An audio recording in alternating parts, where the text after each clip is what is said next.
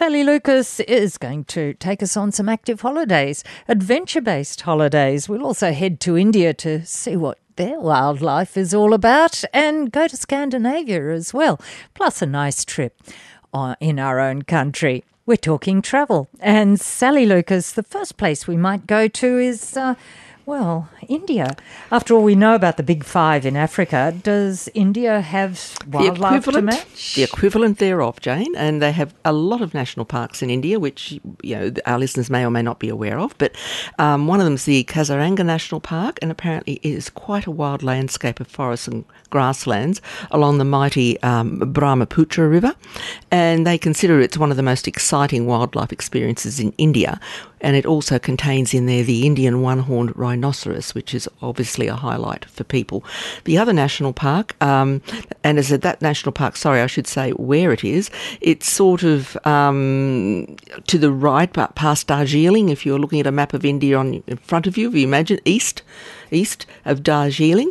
Um, you've got the Ranthambore National Park, and it's one of India's most popular parks, and it's easily accessed from Jaipur and Agra, and it's famous for its tigers, and apparently they occur there in greater density than most other parks, but you also get a really great variety of other wildlife as well, and quite a rugged setting of rock escarpments and historical royal ruins.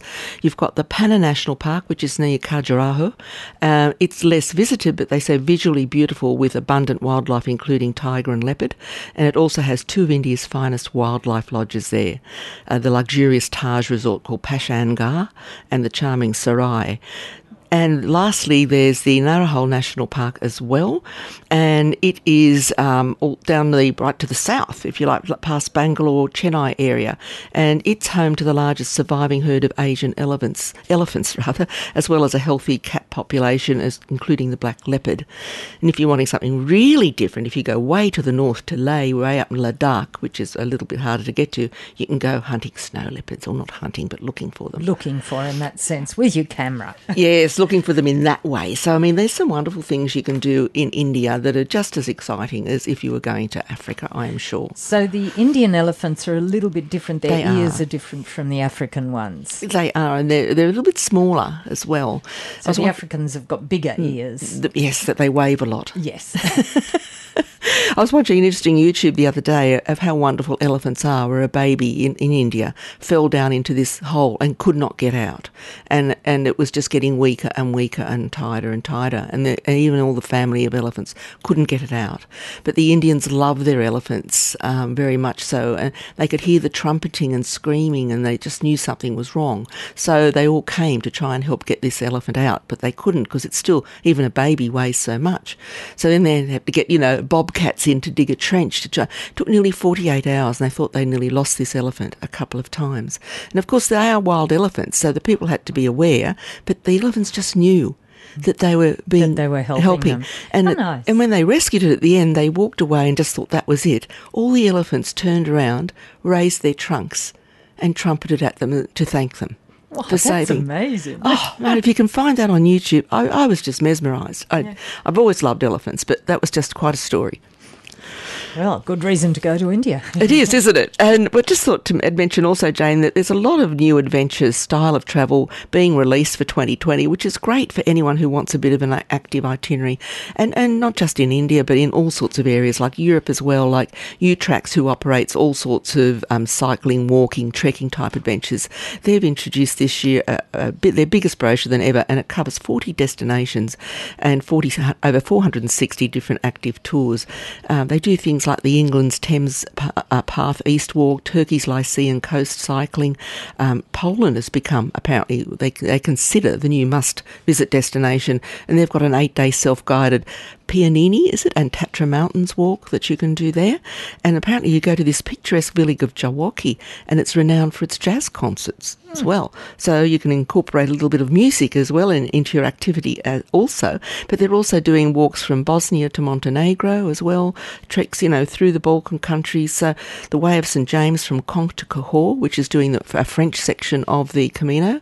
So look, there's some wonderful, interesting itineraries coming up for next year if you're wanting to be a bit a- And Peregrine also, they visit over 80 countries with over 350 different itineraries. So two companies there that are really offering you a wide range of extremely active or, you know, not so active, but still being out there, immersing yourself with nulture, culture and nature. I'm trying to combine the two words here. Yes, but you know what I'm saying, Jane, don't you? I do. so some wonderful adventure-based holidays are out there being released for next year. So that is really quite fantastic. We're talking travel with Sally Lucas today. Michael's just rung in, and he had a wonderful elephant watching experience on the Zambezi River just recently. Uh, it's amazing, Sally, how elephants often behave a little bit like humans. It seems to they us. certainly do, and they really do care for each other and care for their babies. And I love it when they have their little trunk hooked around mummy's tail as they're tagging along behind her. It's really quite an experience to behold. It really is. But we're going to Scandinavia now. No elephants there. Other interesting animals. Yeah, well, bears and all sorts of things. But this is really, I'm talking a lot here, Jane, about ecotourism and sustainable tourism because we're more and more heading that way, of course, to, to as we say, only leave footprints and, and not make such a bad impact on our world. Um, and a lot of companies now, like, are also not using the plastic straws. You know, they really are becoming more sustainable in what they're doing. And more so than anywhere, apparently, is Lapland. And um, a lot of the hotels now in Lapland are also, because it's also known as Europe's last wilderness, are all being very eco conscious as well. And they even now have silent snowmobile safaris in Lapland, which are the, they've got the first and only, they call them e sleds or electric snowmobiles. Um, so that's, again, you know, being less impact on the environment, which is quite fantastic as well. And you can also go and do your Sami experiences there, which is your native um, indigenous people from Lapland, and, and go and spend time there just you know in their food preparation, cooking, fishing, reindeer herding. You can do adventures now that, that include that if you if you are interested. Mm. Um, also, there's an island in Norway now that's completely plastic free, um, and it's an island called um, Manshausen, and it's um, on the Norwegian coastline north of Bodo. Uh, mm-hmm. to give you an idea in that that sort of area. And what they've done there, they had a team of divers clean the bottom of the sea around their, this island. This is just one small island, mind you, so you can imagine how much plastic is in the world's ocean. And they recovered 300 kilos of waste and plastic. Mm, and, and, it's mm. only got eco cabins now, pristine waters, etc. And apparently the island is owned by a polar explorer, writer, and photographer called Borge Ousland. But you can actually visit there on a four-day short break if you if you're interested. So as we mentioned, yes, sustainable hotels. Nor- Norway particularly has a lot of sustainable hotels now, and lots of interesting things that you can do in and around the Scandinavian area, particularly in Norway and Lapland, where they are I think all of Scandinavia is really very much so headed in that direction, as we all should be, of course. But it's just good to know that that's happening, Jane, and there's ways that you can travel like that now. So mm, I think that's excellent. fantastic. Um, back home for just a tick, Jane. Oh, um, oh, always a good idea. Always a good idea. Um, the Ghan, well, we've all heard about the wonderful Ghan, and, and everyone I've ever spoken to, and I must do it one day. I've done the Indian Pacific, but not the Ghan. Pretty and good. I, and I think the good thing about the Ghan is it's a newly built railway, so you've got a very sustainable even rail track, whereas you do the Indian Pacific, you're crossing states and the, the rail sometimes is a little bit sus. You rock and roll and rickety all over the place. You know, it, it's um, and Just like an old train. Because some of them are privately owned. See, it's not government. That's why they won't put the money into it, which I think is quite a shame, considering it's considered one of the best train journeys in the world. However, forgetting that, um, the Ghan. So what they're doing now, uh, for the first time, they're giving people ex- a chance to explore further afield. So from June to August next year, you can actually get off and spend three days in Alice Springs before rejoining the Ghan. So that's a great idea, continuing south to Adelaide. So then you don't have to go straight through, which gives them time to go to Uluru, the Macdonnell Ranges, or whatever, whatever you want to do. So I think that's an excellent thing. I mean, I know they have their whistle stops where you get off and have a little look around at the, you know, Katherine and Alice and so on, but to be able to break it now, I think that's great as well. And, and there's a 10 night, uh, 10 day, nine night package, includes three nights in Darwin, three nights on the Ghan, and your three nights in Alice Springs. Um, you can also explore Uluru, as I mentioned, and you get a chance to upgrade to include a scenic flight as well across to, to Kakadu. So that's just something new again for next year, which I think is a plus. So mm. that's fantastic. Wonderful country. Absolutely is. My next trip to Darwin will be on the Ghan. 2NURFM, your easy listening alternative. We're talking travel, and Sally Lucas, take a look at what's in the current marketplace as far as hot deals go. Well, I'm going to talk new again, Jane, talking for next year. I'm talking mainly for next year at the moment. And also, the Globus family of, of, companies has introduced what they call their Undiscovered Mediterranean series of tours. And they've got nine new tours they've introduced through Italy, Greece, Croatia, Spain, Slovenia, Albania, Albania, sorry, Turkey, and France. Um, so they've got a new 14 day southern Italy and Greece, to, which includes Matera, which is that wonderful old town in Italy with the prehistoric cave dwellings stacked on top of one another. They're doing an eight day Greek island adventure, which is including Paros, which is a, is a beautiful island. I love Paros. Another one that's doing Naxos, which not a lot of people do that, and it's famous for its citrus infused Liqueur. Uh, Çanakkale, that's doing an eclectic Aegean with a seven night cruise, including the city of Troy. It's going to Zadar in Croatia, and the main draw there is the medieval city which is there, and the sound and light spectacular of the sea organ and sun salutation, which are two architectural masterpieces that use the energy of the waves and the power of the sun to create this incredible art. Uh, Torremolinos in, in Spain, going to, uh, there's one doing Venice, Slovenia, Croatia, and Montenegro. And um, Piran in Slovenia is known as the Venice of Slovenia with its canals. Um, Skodra or Shkodra in Albania, which is a new 11 day Discover the Eastern Med. It's one of the oldest cities in Europe and one of the most beautiful destinations in Albania with pastel painted old town and stunning lake views.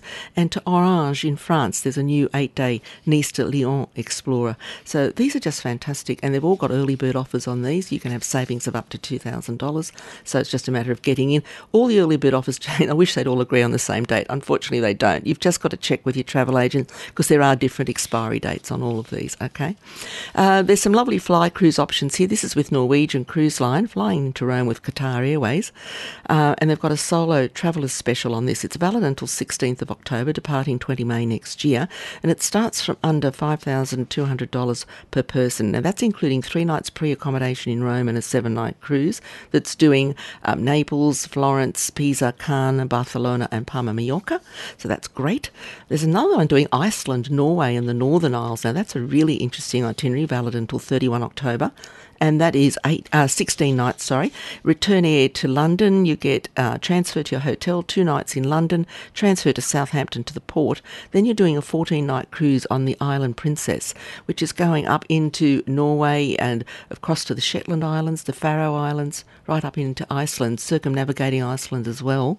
Um, now, that is 7 September next year, valid until 31 October, and that's from under $6,500 per person, which is great value. This is also valid until 31 October. Croatia Intensive in the Amalfi Coast, departing 9 May next year. You've got return air with Qatar into Venice and out of Nice, two uh, pre-night uh, pre-cruise accommodation in Venice, then a lovely 10-night cruise aboard the Azamara Quest from Venice to Nice, two nights post accommodation in Nice as well, and the itinerary is going to uh, Rovinj in Istria, to Split, Korčula, Dubrovnik in Croatia, Montenegro, Sorrento, uh, across to Ajaccio in Corsica, and then finishing in Nice. So there's some fantastic fly cruise packages there. If you're wanting to go a little closer to home, how about Tahiti? Mm. Simon Tahiti looks nice. I always remember that ad. Explore the best of the Polynesian islands here, where you go to a, a couple of islands, an island combo, uh, which is taking in um, two islands, which is wonderful, Huahine and um, Bora Bora. And that starts from under $5,200 per person. Now, that includes return air as well. And you've We've got a book before 30 October and depart between 1 November and 31 October next year. So that's great. You've got return air included. You get a night on arrival in Papeete because you can't connect to the island same day the way the flights work, including breakfast. And then you're going to Huahine for five nights. And then you have five nights at Bora Bora and then one night back in Papeete before you come home. How lovely. Sounds like paradise. Doesn't it ever? So under five and a half for that. And look, just to let people know, there are heaps of early bird offers out there, all expiring, some middle October, end October, some go through to December, some January. Oh, they're all over the shop. But and the airlines are still coming out. Some are out already, and they're continually coming out for the month of October. So this is the month. October is really the month to get in and secure your early bird savings. Thank you, Sally Lucas. Thank you, Jane. Thanks for listening to this podcast from 2NURFM at the University of Newcastle. Topics range from gardening to health, well-being, pet care, finance, business and travel. You'll find them all at 2NURFM.com.